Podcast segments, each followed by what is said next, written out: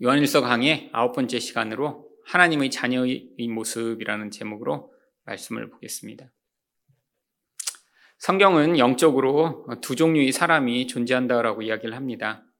오늘 요한일서 3장 10절에도 보시면 이러므로 하나님의 자녀들과 마귀의 자녀들이 드러나나니 영적으로 세상에는 하나님의 자녀들 그렇지 않은 자들은 마귀의 자녀들밖에 없다라고 하는 것이죠. 그런데 영적이라는 것이 무엇인가요? 우리가 일상에서 눈으로 보고 확인할 수 없는 그런 하나님 나라의 차원을 이야기하는 것이죠. 그럼에도 불구하고 이런 영적 차원에서 어떤 사람이 누구에게 속했는가에 따라 그런 모습이 밖으로 드러나게 된다라고 이야기를 합니다. 근데 왜 이렇게 두 종류의 사람을 하나님의 자녀 혹은 마귀의 자녀라고 이렇게 자녀라고 표현하는 것일까요? 성경에서 누구누구의 자녀라고 이야기를 할 때는 첫 번째로 바로 그 존재에게 소속되어 있는 다른 말로 이야기하면 그 존재의 영향력 아래 있는 존재라는 의미로 누구누구의 자녀라고 표현합니다. 하나님의 자녀라고 하는 것은 결국 하나님에게 소속되어 있는 자라고 하는 것이고 마귀의 자녀라는 것은 마귀에게 소속되어 있다라고 하는 것이죠. 그런데 그뿐 아니라 바로 이 자녀는 부모의 모습을 담게 되어 있기 때문에 하나님의 자녀라고 하면 하나님의 모습을 닮은 자라는 의미, 또 마귀의 자녀라고 하면 마귀의 모습을 닮은 자라고 하는 의미가 동시에 있습니다. 결국 하나님의 자녀는 하나님에게 소속돼서 하나님의 모습을 닮은 존재를 이야기하는 것이고 마귀의 자녀는 마귀에게 소속되었기 때문에 결국 마귀처럼 이 세상을 살아가는 자들을 의미하죠. 오늘 본문에선 하나님의 자녀에 대한 모습을 먼저 이야기하고 있는데요. 그렇다면 하나님의 자녀의 모습은 어떠한가요? 첫 번째로 예수님처럼 될 것을 소망합니다. 1절 상반절 말씀입니다. 보라 아버지께서 어떠한 사랑을 우리에게 베푸사 하나님의 자녀라 일컬음을 받게 하셨는가? 우리가 그러하도다. 우리가 하나님의 자녀라고 일컬음을 받는 것은 뭐 하나님이 우리를 낳으셨기 때문이 아니라 바로 하나님의 큰 사랑으로 우리를 양자로 입양하셨기 때문이죠. 여기서 이 어떠한 사랑이라고 하는 것이 바로 십자가의 희생을 그 안에 의미하고 있습니다.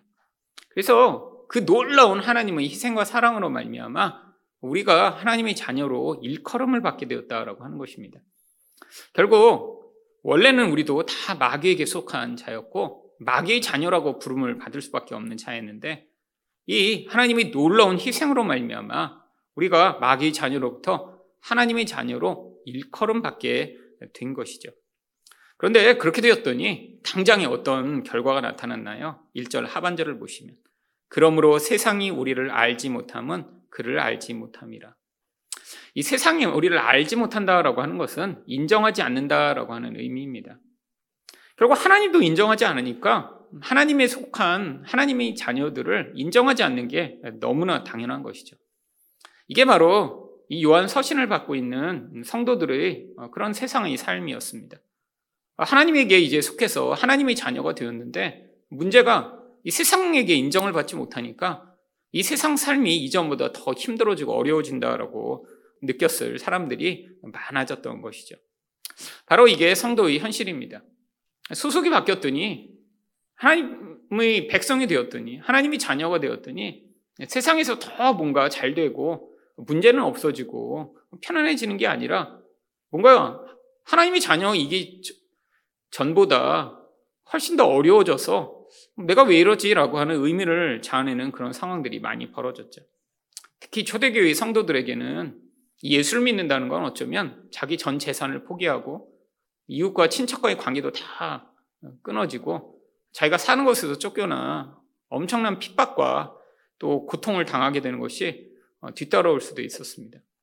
근데 그게 되게 당연하다는 거예요. 왜 하나님의 자녀들은 결국 이 세상의 왕이라고 불리는 마귀의 지배로부터 벗어나 이제 하나님의 인정을 받는 하나님께 소속된 자였기 때문이죠. 그런데 사실 우리에게 그래서 이 세상 가운데 있는 이 세상에서의 번영과 풍요가 우리 소망이 아니라 2절에서 우리 소망의 이유를 이렇게 제시합니다. 사랑하는 자들아, 우리가 지금은 하나님의 자녀라. 장래에 어떻게 될지는 아직 나타나지 아니하였으나 그가 나타나시면 우리가 그와 같을 줄을 아는 것은 그의 참모습 그대로 볼 것이기 때문이니. 사실 이 땅을 살아가는 성도들의 가장 큰 소망은 예수 그리스도가 이 세상에 다시 오셔서 온 세상을 그분이 왕으로 통치하시고 아 그래서 진짜 우리가 하나님의 백성이며 우리가 하나님에게 소속되어 있다는 사실을 만천하에 드러내시고 아, 그것으로 말미암아 우리를 억압하고 세상에서 멸시하고 인정하지 않던 이 세상마저도 우리 예수님이 왕이시고 온 세상을 통치하신다라고 하는 사실을 인정하게 되는 것이죠. 근데 사실 이런 예수님의 재림으로 말미암은 완성된 하나님 나라는 쉽게 일어나지 않는 것처럼 보일 때가 많습니다. 하지만 우리에게 어떤 소망이 있나요? 이 세상을 언젠가 살아가다 보면 결국에는 우리 또한 이렇게 앞으로 나타나실 예수님과 같이 될 것에 대한 약속이 우리에게 주어져 있기 때문이죠. 그래서 이 절에서 뭐라고 얘기하나요? 우리가 그와 같을 줄을 아는 것은. 이것이 세상이 인정하지 않아도 하나님 백성에게 아주 중요한 소망이라고 하는 것입니다. 왜냐하면 성경은 예수님이 오셔서 너무 약하고 세상에게 멸시당하고 심지어는 이 세상의 강력한 힘 앞에 무기력하게 죽는 모습으로 예수님을 묘사하고 아, 그리고 예수님이 하늘에 올라가셔서 아, 더 이상 그분이 어떠신 분이신가를 이야기하고 있지 않기 때문에 성경은 이 예수님이 어떠신 분이신가 성도들이 소망을 갖기를 원하죠. 아, 그래서 바로 이 요한 일서를 쓴 이 요한이 앞으로 나타나실 예수님을 우리를 대표하여 한번 경험하게 됩니다. 바로 그 이야기가 요한계시록 1장 13절부터 16절까지 기록되어 있죠. 촛대 사이에 인자 같은 이가 발에 끌리는 옷을 입고 가슴에 금띠를 띠고 그의 머리와 털의 희기가 흰 양털 같고 눈 같으며 그의 눈은 불꽃 같고 그의 발은 풀무불에 단련한 빛난 주석 같고 그의 음성은 많은 물소리와 같으며 그의 오른손에 일곱 별이 있고 그의 입에서 좌우에 날성 검이 나오고 그 얼굴은 해가 힘있게 비치는 것 같더라. 요한이 환상 가운데 본 예수님은 바로 이런 놀라운 모습을 가지고 계셨습니다. 아, 물론 이것을 어떤 사람들은 그림으로 그리며 뭐 정말 입에서 이렇게 칼날이 나오는 그림, 뭐 머리털이 이렇게 양털 것처럼 하얀 모습으로 예수님을 그린 경우들도 많이 있지만 아, 이런 모습은 우리 예수님이 얼마나 위험이 크시고 영광스러우시며 온 세상을 통치하시는 강력한 권세와 힘을 가지고 계신가를 상징적으로 보여주는 그림이죠. 나중에 예수님을 만났는데 막 입에서 칼이 나오시고 여기 나오는 것처럼 이런 모습을 가지신 분이 아니라 그분 자체가 가지신 그 영광과 능력과 위엄과 힘이 얼마나 강력할지를 이런 그림적인 모습으로 우리에게 이야기하고 있는 것입니다. 앞으로 예수님이 나타나실 모습이 이런 모습이라고 하는데 이게 바로 성도의 모습이라는 거예요. 영적으로. 이 땅에선 성도가 예수를 믿는다고 세상이 기대하는 그런 강력한 모습을 하나님이 주시지 않을지도 모릅니다. 근데 성도에게는 어떤 영적 약속이 기다리고 있나요? 바로 이 예수님과 같은 이런 통치 권세, 심판의 권세, 세상을 다스리는 놀라운 권세가 주어져 있다라고 하는 것이죠. 그래서 요한계시록 20장 6절에는 바로 그 약속을 이렇게도 이야기합니다. 이 첫째 부활에 참여하는 자들은 복이 있고 거룩하도다. 둘째 사망이 그들을 다스리는 권세가 없고 도리어 그들이 하나님과 그리스도의 제사장이 되어 천년 동안 그리스도와 더불어 왕노릇하리라. 바로 예수님이 보여주신 이 영광스러운 모습이 왕이며 제사장이신 모습입니다.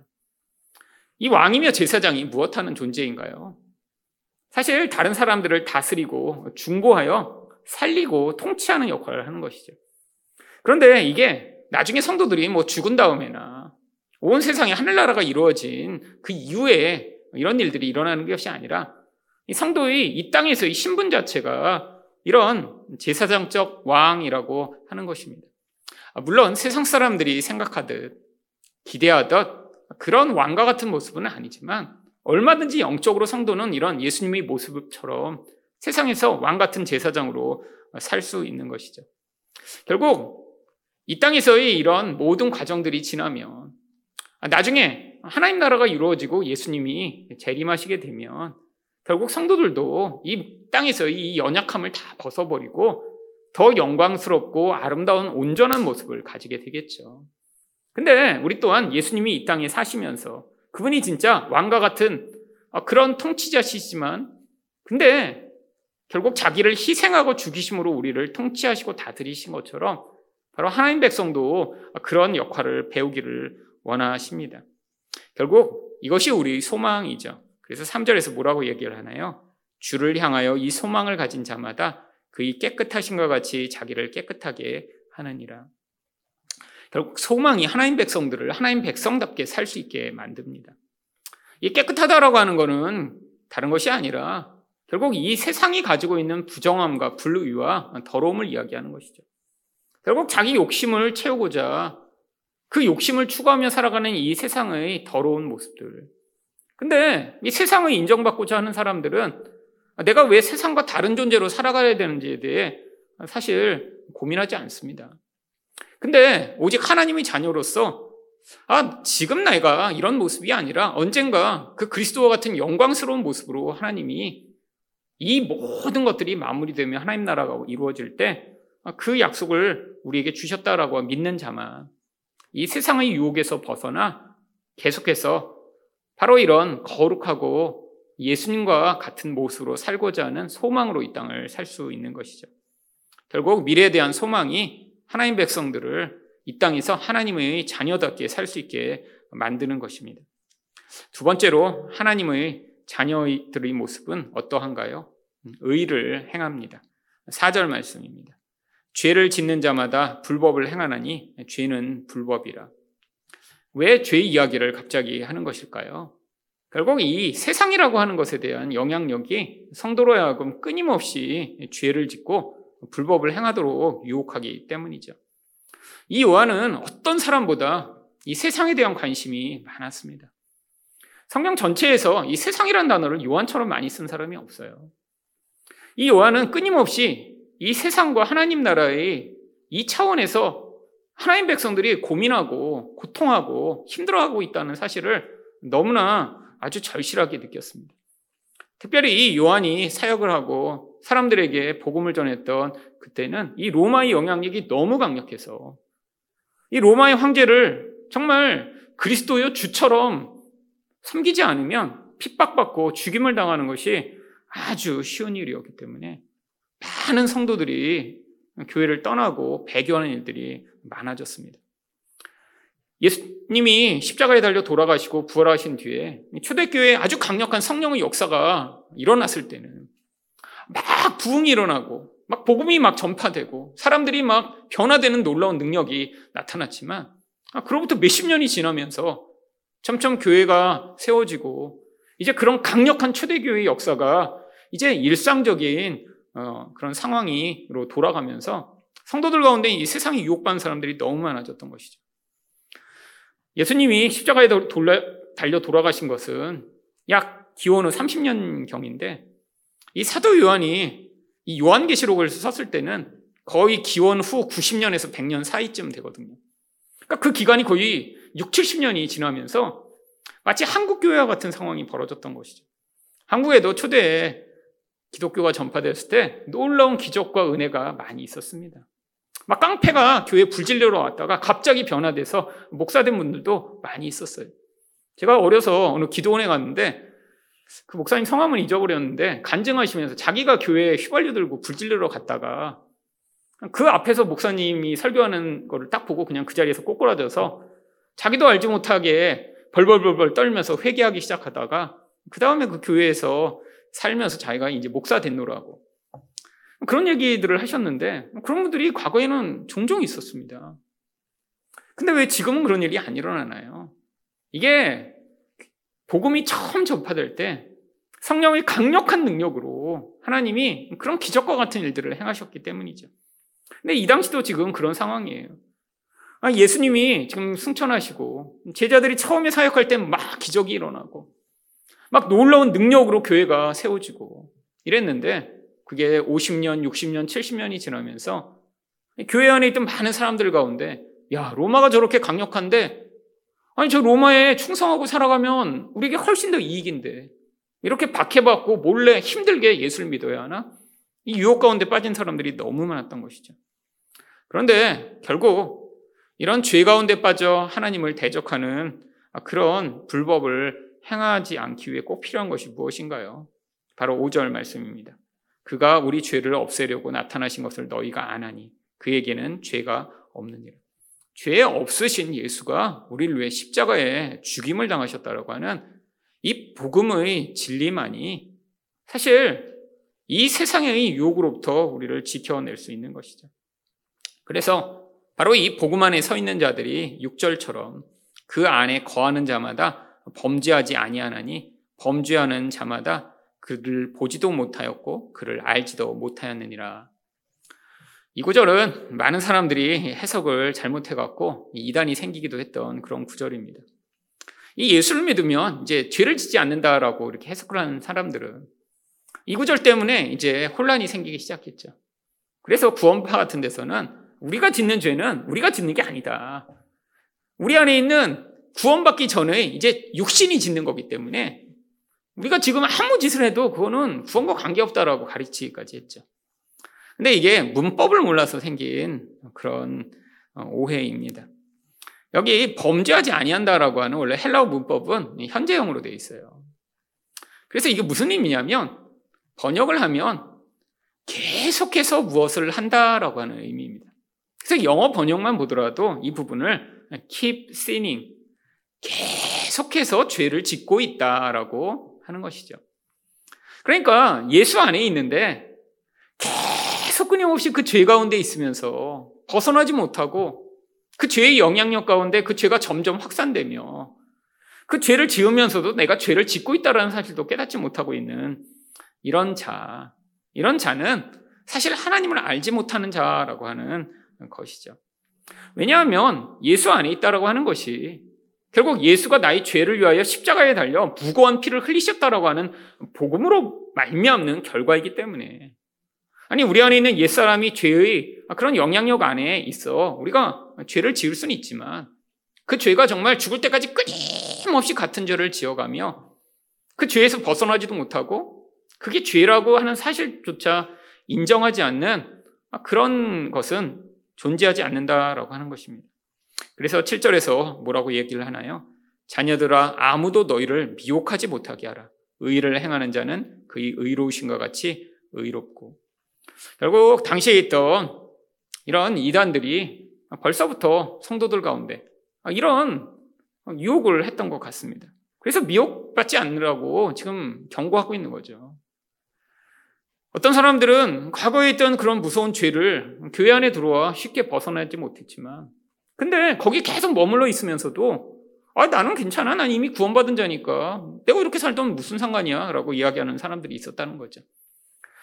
이 바울 서신 같은 데 보면 당시에 이미 사회에 만연해 있던 그런 사회적 습관을 따라 살다가 예수를 믿은 뒤에도 그 습관을 버리지 못했던 많은 사람들이 있었음을 알 수 있습니다. 심지어는 예수를 믿은 다음에 자기 아버지 어머니랑 계모죠. 그렇게 살고 있는 사람이 있다라고 고린도전서에는 이야기하죠. 근데 세상에서는 그런 일이 로마 시대에 얼마든지 당연했습니다. 성적으로 내가 좋아하는 아무 여자랑 그냥 살고 아, 그리고 그런 물란한 삶을 사는 게 전혀 이상하지 않은 그런 세상이었죠. 사실 이 로마는 동성애도 굉장히 자유로웠고 그다음에 유부녀들이 이렇게 아무 사람이랑 이렇게 간음을 하는 것조차 굉장히 자유로웠습니다. 그래서 심지어는 우리가 아주 유명한 어, 줄리어스 카이사르라고 불리는 로마의 초대 황제 같은 경우에는 사실 그 사람이 별명이 유부녀 킬러였어요. 유부녀만 보면 다 이제 관계를 맺어갖고 그래갖고 남편들이 이 카이사르가 그 집에 온다거나 그 집에 초대를 받거나 하면 자기 아내를 숨기느라고 엄청나게 노력을 했대요. 왜냐하면 어떤 유부녀들 만나면 사실 그 카이스라가 다 겁탈을 하거나 아니면 자기 여자로 만들었기 때문이죠. 근데 그러고도 다 그냥 살아요. 그게 되게 관행적이고 힘 있는 자들은 어, 내가 아무 여자랑 그렇게 관계를 맺고 내가 원하는 대로 삶이 돼라고 하는 그런 생각을 가지고 있었던 것이죠. 사실 여기서 이 죄는 뭐 단순한 그냥 거짓말을 하고 하는 정도의 죄가 아니라 하나님 앞에서 심각한 그런 종류의 죄를 의미합니다. 결국 미국 같은 경우에서도 이런 문제로 말미암아 어, 사실 논란이 됐던 경우가 많이 있습니다. 제가 공부했던 텍사스에서도 저희 지역에서 어, 제가 있는 그때 어떤 논란이 되게 심각히 됐냐면 어느 교회에서 이제 그 목회자를 초빙하는데 남자 목회자를 초빙했는데 이제 아내가 따라왔는데 남자인 거예요. 그래서 이제 그 교회가 둘로 갈려서 이걸 받아들일 것인가 말 것인가. 근데 이제 그 당시 그 논란이 굉장히 이제 심했는데 나중에 알고 보니까 이제 그 교단에서 투표를 했더라고요. 근데 우리가 생각하면 너무 황당할 정도인데 투표를 해서 결국 남자가 남자 3호를 데리고 와도 된다라는 것으로 어, 투표 결과가 나왔습니다. 그래갖고 그것으로 미국에 갈라진 교회들이 굉장히 많아요. 근데 많은 미국 교회들은 그냥 괜찮다라고 생각하면서 그걸 받아들였는데 한인 교회들이 거의 대부분 그것 때문에 교단이 갈라지고 깨진 경우들이 많습니다. 왜냐하면 아직도 한국 사람들한테는 어떻게 이렇게 말도 안 되는 이런 이상한 짓을 해? 라고 하는데 미국 사람들은 너무 이제 일상화된 거예요. 어디 가나 뭐 둥숭해 뭐가, 뭐가 이상해? 사회에 가장 돈 많고 가장 정말 멋있는 사람들이 다 동성애를 하고 있는데 그게 뭐가 이상해? 라고 하는 그런 이제 세상의 생각을 가지고 살게 된 것이죠. 사실 이 세상에서 하나님 백성들은 결국 이 세상이 너무 당연하게 여기는 것이 당연하지 않다라고 하는 사실을 깨닫게 됩니다. 왜? 예수 안에 있는 자는 이 죄에 대한 민감성이 점점 커질 수밖에 없고 결국 의를 행하지 아니하면 그것이 고통이 되기 때문이죠. 결국 이런 종류의 죄를 이야기하는 것입니다. 결국 하나님의 자녀들은 이 불의한 세상 가운데 의를 행하며 예수님의 의로우신 것 같은 반응을 할 수밖에 없는 것이죠. 결국 8절에서 뭐라고 얘기하나요? 죄를 계속해서 짓는 자는 마귀에게 속하나니. 해석적으로 번역하면 그런 의미입니다. 마귀는 처음부터 범죄함이라. 하나님의 아들이 나타나신 것은 마귀의 일을 멸하려 하심이라. 결국 예수님이 이 땅에 오신 이유가 뭔가요?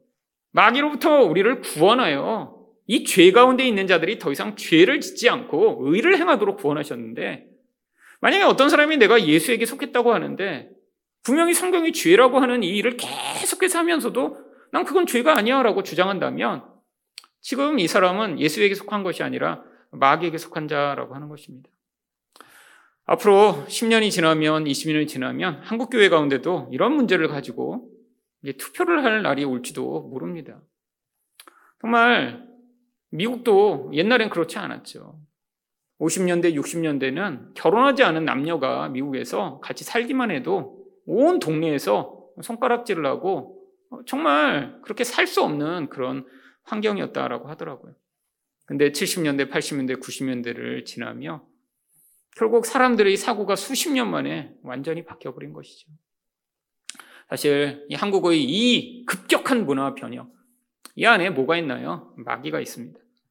사실 할로윈이라는 거 10년 전만 해도 소수의 외국을 갔다 온 사람들이 아, 외국에서 이런 할로윈 축제를 한다라고 하던 그런 유행의 아주 소수만이 즐기는 문화였죠. 아니, 영어 유치원 같은 데서 미국에서 한다니까 한국에서 그냥 그 할로윈에 아이들 이렇게 옷 갈아입히고 사탕 나눠주는 정도의 문화였죠.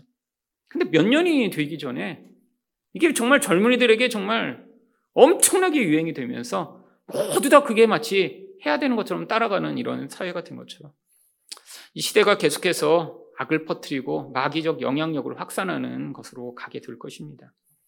근데 하나님의 자녀들은 그 가운데 어떻게 해야 되나요?